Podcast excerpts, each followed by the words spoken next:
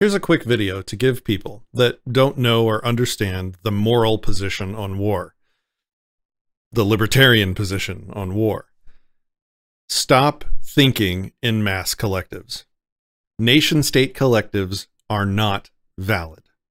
They don't think, they don't act, they aren't real, and because of that, they can't be justly held culpable for crimes. Individuals act, individuals do good and evil individuals are culpable for their actions. There are groups of individuals claiming to speak for everyone in arbitrary geographical areas, but they never actually get, have, or care about having the consent from everyone they claim to represent. Therefore, their claim is invalid. Their collective is invalid.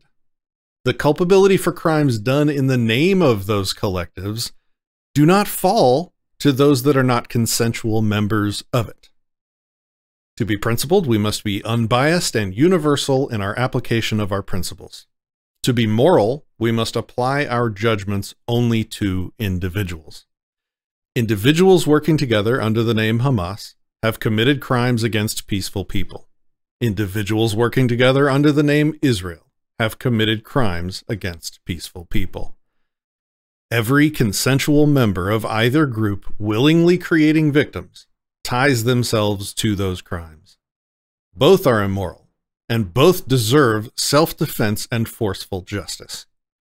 Understand this you cannot call an act self defense if that act creates new innocent victims.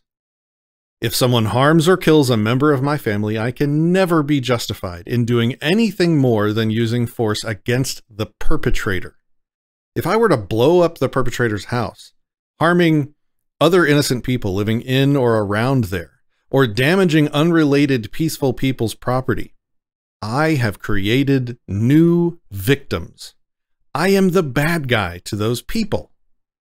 I could never justly claim self defense on those terms. And me working together in a large group of people under a collective name does not invert the morality of those actions. Finally, there is no such thing as a war crime. There are actions that are criminal or immoral, and actions that are not. Some people calling it a war does not change morality any more than them declaring gravity illegal would allow us to fly. If it is wrong for an individual to bomb innocent men, women, and children to death, even accidentally, it being called a war does not excuse those murders. If it is wrong to walk down a street, invade innocent people's homes, and slaughter their families, it being called a war does absolutely nothing to prevent those people being guilty of mass murder. That's the moral position. The individualist, libertarian position. These collectives cannot change an evil into a good. I don't have to pick a side between two invalid collectives. I am on the side of all peaceful, innocent people everywhere, and I am against humans behaving like beasts no matter where they live. Always remember, you own yourself. Lead yourself.